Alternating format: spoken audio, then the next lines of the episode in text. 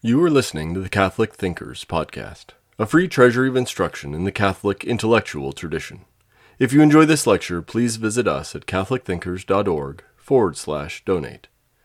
This course is from our International Catholic University Classics Collection, originally recorded between nineteen ninety-five and two thousand five.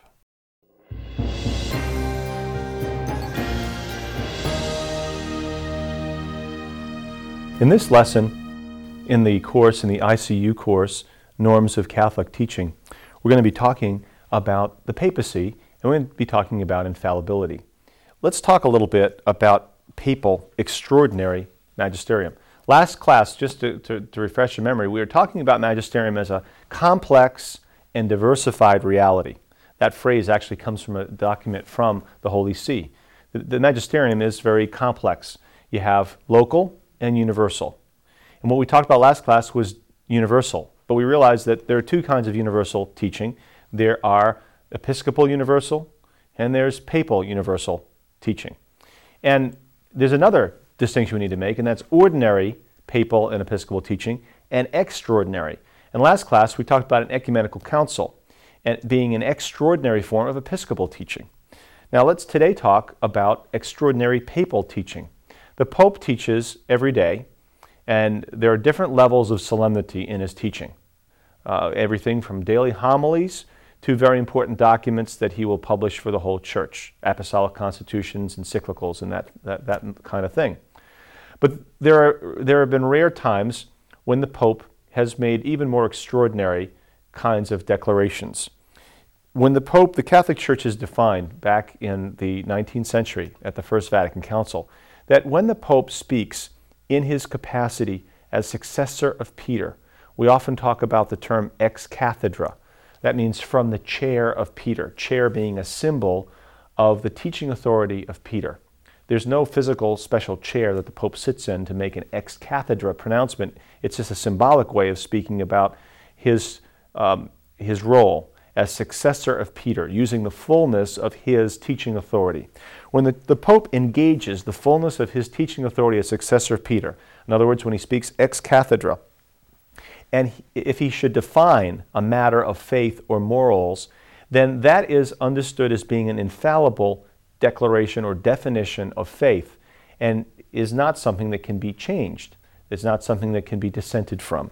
Now, where does the Catholic Church get the idea that the Pope has the authority to do this? Why is there any need for this? Well, it really goes back to Scripture once again, as everything in Catholic doctrine does. It goes back to Matthew uh, sixteen, verses seventeen and following.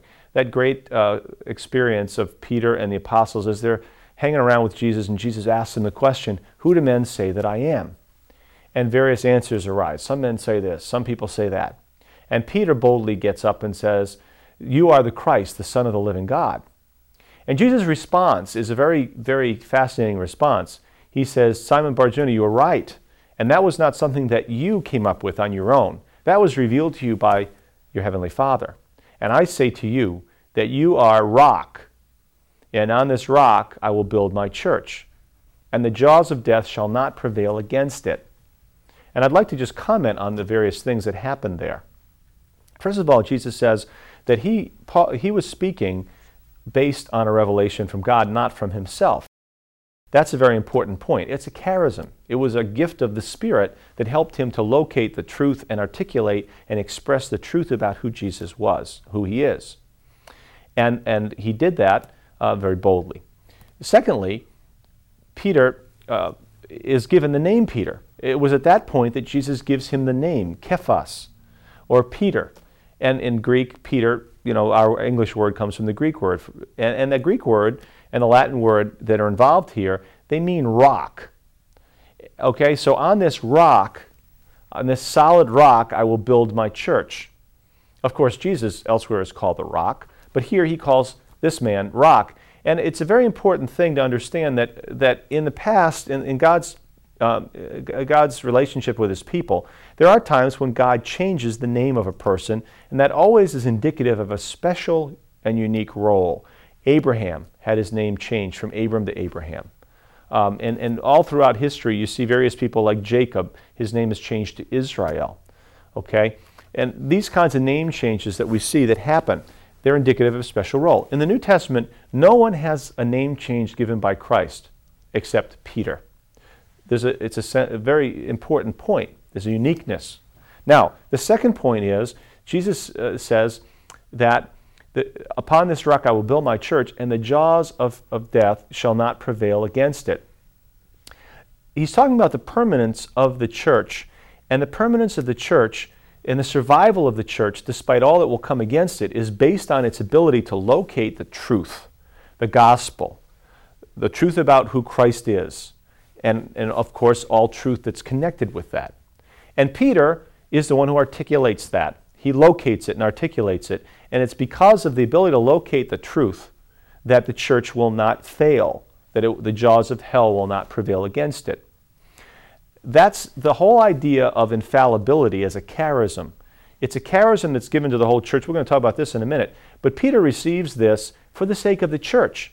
It has nothing to do with Peter's personal virtue. It's a charism given for the sake of the church that it can locate the truth at all times, despite controversy and confusion. Now, right after this, Jesus predicts his, his death, and Peter says, "No, Lord, you can't die." And, and the same man he called Rock, who has this charism of truth, Jesus says to him, "Get thee behind me, Satan." Now, that's an important point that fits in with what a charism is. A charism is not given to someone because they are perfect, and it's no guarantee that a person is personally perfect in their virtue. We know throughout the history of the church we have had saints as popes, but we've also had men that have been very much less than saints, and some that even have been villains. But nonetheless, there's a charism that is given them. There are some people who think that the infallibility of the pope means the Catholics believe the Pope is better than everyone else. Uh-uh. Like Peter, it means that he is a weak human being that has a charism that is given for the sake of the church. That's what it means. And it's very important to point out that Peter is not always infallible. He speaks at that moment. He speaks the truth. He speaks the truth that comes from God, and it's a moment of, of, of trying to f- discern who Christ is. There are many times, like a few minutes later, when he speaks and it's not infallible. No, God, Jesus, you can't die.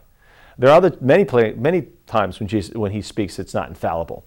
Um, so it's important to understand that the Catholic teaching about infallibility is finally articulated. You know, it's it's presumed in a certain way for many hundreds of years by most people in the Church. It's defined at the second at the First Vatican Council uh, in eighteen seventy, and that definition is very clear that papal infallibility is limited. It is limited to when the Pope engages explicitly and clearly engages the fullness of his authority and speaks, deliberately defining a matter of faith or morals. It's not something that follows him wherever he goes. It can't be about something that's not regarding faith and morals. For example, it can't be about disciplinary matters. Disciplinary matters, for example, fast laws, for example, liturgical laws, Um, these kinds of things are subject to change over time. They're not part of the deposit of the faith. They can't be something uh, that one teaches about infallibly. Infallibility only covers things that have to do with the deposit of the faith or with revelation, the Word of God, the truth that we need to know for our salvation. So the matter is, is limited, you know, what, what, the, what the Pope is speaking about. But also, the Pope speaks about those things regularly, but he does not engage the fullness of his authority and speak in the fullness of that authority, ex cathedra. His ordinary teaching does not include these kinds of things. It's a solemn act. It's a rare act when the Pope does this, and it's usually done, uh, typically it's going to be done when there's an important matter to be decided, very important matter. And it's a matter that has to do with the deposit of the faith, with revelation, not just discipline. Now, how many times has the Pope ever engaged his authority this way? Well, it's not, there's not an exhaustive, infallible list, but most scholars and most people in the Church recognize two times for sure that he's done this. And as far as I can tell, it's the only two times that I think all the criteria are really fulfilled. There's no exact formula that's necessary. There's no exact wording that's necessary. But if you read the, the two times that everyone agrees on, I think you get an idea of the way a, a definition of faith, an infallible de- definition of faith, is recognized. So I'm going to read to you the two times that a pope has ever done this that are agreed on by just about everybody. The first is Pope Pius the ninth, in the um, in the nineteenth century, writes a bull, a papal bull, that defines the Immaculate Conception of Mary. And let me read that bull to you, okay? And I, I ask you to listen. Every one, one of these words is very important. This is from The Christian Faith, number seven oh nine. The Christian Faith, as you know, is a required text for those taking this course. And it, for those who are not taking it, it's a wonderful collection of dogmatic and doctrinal statements from the history of the Catholic Church, from the very beginning all the way to the most recent papal statements. And they're organized in, by topics. So if you want to read everything that official churches taught about the Eucharist, the Universal Magisterium and its statements on the Eucharist, well, you can find that here. So it's a wonderful resource. Okay, let's read this definition here. I'm going to skip a little bit of the um, Uh, rather poetic uh, and devotional beginning and get down to the very uh, important uh, definition. Here's what Pope Pius the ninth says. By the authority of our Lord Jesus Christ, of the blessed apostles Peter and Paul, and I'll just stop here and say that Peter and Paul both died in Rome, and in a certain way the Pope is understood as the successor of Peter and Paul. So here he's engaging not only the authority of Peter but also of Paul. So let me go back and read that sentence in the beginning. By the authority of our Lord Jesus Christ, of the blessed apostles Peter and Paul, and our own authority, we declare, pronounce, and define the doctrine which holds that the most blessed Virgin Mary was from the first moment of her conception, by a singular grace and privilege of Almighty God, and in view of the merits of Jesus Christ, the Savior of the human race, preserved immune from all stain of original sin. This doctrine is revealed by God, and therefore firmly and constantly to be believed by all the faithful. And then this next paragraph is important. If, therefore, any person shall dare to think, which God forbid, otherwise than has been defined by us, let them clearly know that they stand condemned by their own judgment, that they have made a shipwreck of their faith and fallen from the unity of the Church. Furthermore, they subject themselves ipso facto to the penalties provided by law, if in speech or writing or in any other exterior way they shall dare to express their views. Now, that definition is very, very clear. The Pope is engaging the authority of Christ, the apostles of whom he is the successor, his own authority. He is defining, he uses the word define. Now, there's no requirement that these words be used in this way in a definition, but he's setting a precedent here. Um, and so, you know, we're going to see that the next time this happens, which is the only other time it happens, the precedent is followed in the kind of language that's used. So he says he defines it, he, just, he says it's a doctrine. He says very clearly that it is revealed by God, and therefore it's firmly and constantly to be believed by everyone. And then he says, here's the consequence if you don't. You've stepped outside the unity of the Church. So it's ultimately clear. It's very clear. And I'm just going to read the, the only other time that, that it's, it's agreed upon that a Pope has engaged the fullness of his authority to define a doctrine is in um, the nineteen fifties, when Pope Pius the twelfth defined another Marian dogma, and that is the Assumption. Now, both these dogmas have been believed by Christians for many, many years, if not from the very beginning. We, we have evidence of belief of the, both these dogmas from, from the time of, of the second century onwards by the Christian people. And it's important to point out that uh, the Eastern Orthodox Church, although it doesn't use the term Immaculate Conception, that they believe in the sinlessness of the Blessed Mother. And of course they believe in, they don't call it her Assumption, they call it her Dormition, where she falls asleep through death, but her, she is body and soul taken to heaven. So this is, this is not something that the popes are cooking up, it's not a new dogma. They're discerning this as being dogma, even though it's been believed in, in, for many, many years. They're just defining it, that it's necessary for Catholics to believe it, that it's revealed by God. So let me just read this uh, definition of Mary's uh, Assumption. There's a, a wonderful long prelude that, that talks, that really explains the doctrine a little bit. I'm just going to read the very end. For the joy and exultation of the whole her, the Church, I, by the authority of our Lord Jesus Christ, of the blessed apostles Peter and Paul, and by our own authority, we proclaim, declare, and define as a dogma revealed by God, the Immaculate Mother of God, Mary, our Virgin, when the course of her earthly life was ended, was taken up body and soul into the glory of heaven. Wherefore, if anyone, which God forbid, should willfully dare or deny or call into doubt what has been defined by us, let him know that he has certainly abandoned the divine and Catholic faith. Okay, so you see, that's very similar to the first definition. Reading those two definitions gives you an idea on what to look for in discerning an infallible definition of faith by the Pope. And let me just point out again, in two thousand years, those are the only two times that everyone agrees the Pope is engaged the fullness of his authority. It, it, the reason why papal infallibility is understood as a dogma of the Church and why it's necessary is simply this. The Church needs to be in a position where it can identify the truth with, with certainty. And an ecumenical council takes years to call and prepare for. And so if the Church were only able to determine the fullness of the truth with certainty um, in the occasion of an ecumenical council, it's going to be left in a place of confusion. So this is why it makes sense to, to Catholics as they reflect on th- this dogma that the infallibility of the papacy of this teaching office is important and why it's necessary, even though it's not used very often. Okay, let's talk a little bit more about infallibility. Just examine the nature of infallibility. If you're looking for official Church teaching about infallibility, you can read the Dogmatic Constitution on the Church, number twenty-five, that's Lumen Gentium, Vatican two. And there's also a, a, an actual document by the Pope's cabinet, by the Congregation of the Doctrine of the Faith. It's called Mysterium Ecclesiae.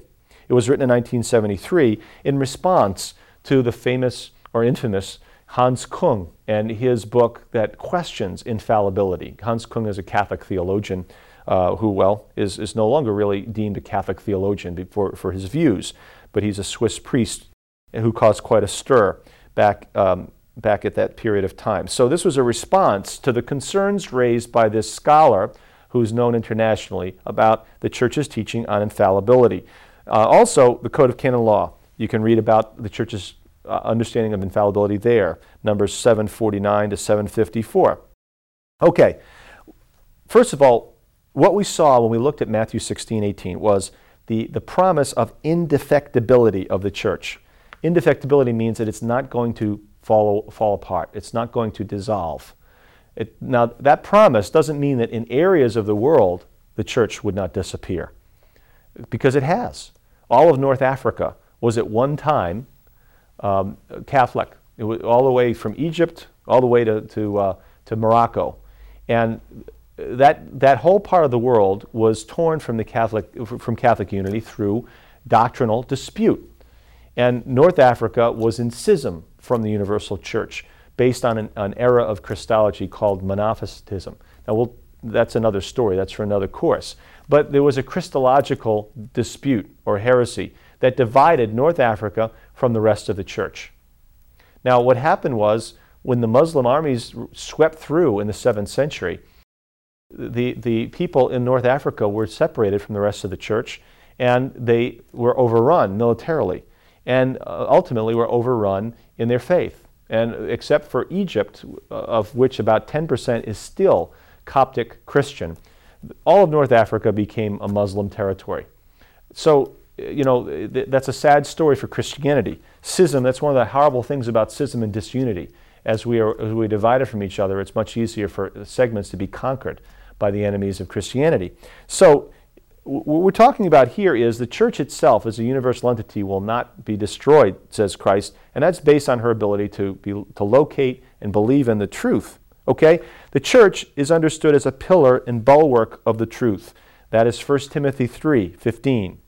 Why? Because of Christ's continued presence in the Church, because of the assistance of the Holy Spirit. You can read about that assistance of the Spirit that's promised in, to help remind the Church of the truth and keep it in the truth and guide into all truth. That's John fourteen sixteen, John fifteen twenty-six, John sixteen thirteen. Three times in, in that Last Supper discourse, Jesus talks about the Spirit assisting the Church, lo- staying in the truth. So, infallibility is understood as a gift that's given to the whole Church, an anointing of the Spirit given to the whole Church to help keep it in the truth, to help keep it from falling apart based on, uh, you know, uh, loss of, of, of the gospel truth. And infallibility, again, whether it be papal or infallibility of the entire Church, it's, it's coextensive with the deposit of the faith, with revelation, with the Word of God. It does not have to do with other things. Remember, in Scripture, we talked about inerrancy. Inerrancy and inspiration have to do with sal- truths relative to salvation, not truths relative to geography, science, uh, secular history, So there's no guarantee that the church is not going to be, you know, that members of the church, even the authority of the church, can't be in error about science, okay? There are biblical fundamentalists who are in error because they, they look at the scriptures as a scientific treatise, are in error about science. There are many Catholic theologians that locked up Galileo and were error about science, okay? That, well, see, infallibility of the church and infallibility of the scriptures, which we call inerrancy, have nothing to do with secular truth. It has to do with truth relative to salvation, okay? So this charism of infallibility is first and foremost a charism of the entire church. You can read about that um, in First John two twenty.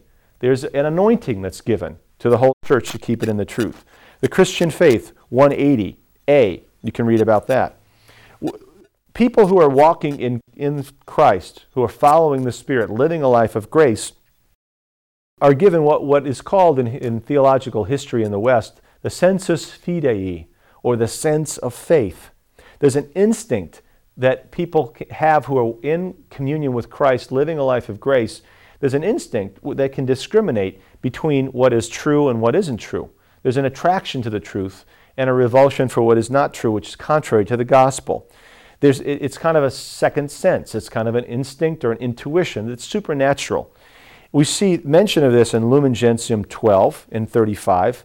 We see it in the Catechism of the Catholic Church, number ninety-one and ninety-three. Mysterium Ecclesiae mentions it in, in its uh, paragraph two. All right? And I would say that if you look at Isaiah eleven, and you look at the gifts of the Holy Spirit there, the seven gifts that are described there, when Saint Thomas Aquinas describes and explains the gift of knowledge, I think it fits in beautifully with this idea of the sensus fidei. I think they're the same thing. So Aquinas says that the Holy Spirit within, when someone's living a life in the Spirit, it, it kind of tips people off as to what is true and what isn't. And you'll find in the history of the church there are many simple people, particularly saints who are not learned in theology, who, when they're put in front of a heretical preacher, they immediately feel uncomfortable and feel, uh, you know, a, you know, a, a sense of uh, danger. Even though they can't explain why what that person says is wrong, they know instinctually that's, that it's wrong. So the gift of knowledge, or the sensus fidei, is something that the church has recognized. We see the beginnings of it, in, the idea in Scripture very clearly, but it's something that the church has experienced throughout history. Now here's the danger of this idea of the sensus fidei, of this charism of infallibility as something that everybody participates in to some degree in the church. The problem is that many people think this means that you decide doctrine based on a vote of everybody that's on the rosters in the Catholic parishes throughout the world. And that's wrong, because th- this idea of the sensus fidei and the gift of knowledge has to do pr- with being in the state of grace, being in, a, in an intimate relationship with God. It's not really something that, that, you're, that you get just simply because your name's on a church roster or because you've been baptized. The reality of the situation is, in this country, probably about ten percent of baptized Catholics or even church-going Catholics have a lifestyle that is very, that's distinctive and different from the national norm when it comes to all the moral failings of t- typically in American society today. And I say that based on a poll called Religion in America by George Gallup that was done some years ago. Uh, just, you know, studying church-going Christians, including Catholics, and studying their lifestyle and comparing it to the rest of, of American lifestyle. Same rate of divorce, same rate of cheating on income tax, same rate of all different kinds of moral problems with ninety percent of church-going Christians. Only ten percent have a distinctive lifestyle that would really mark them out as, as Christian. So I would say, you know, here we're not talking about, we're talking about the sensus fidei, the sense of faith.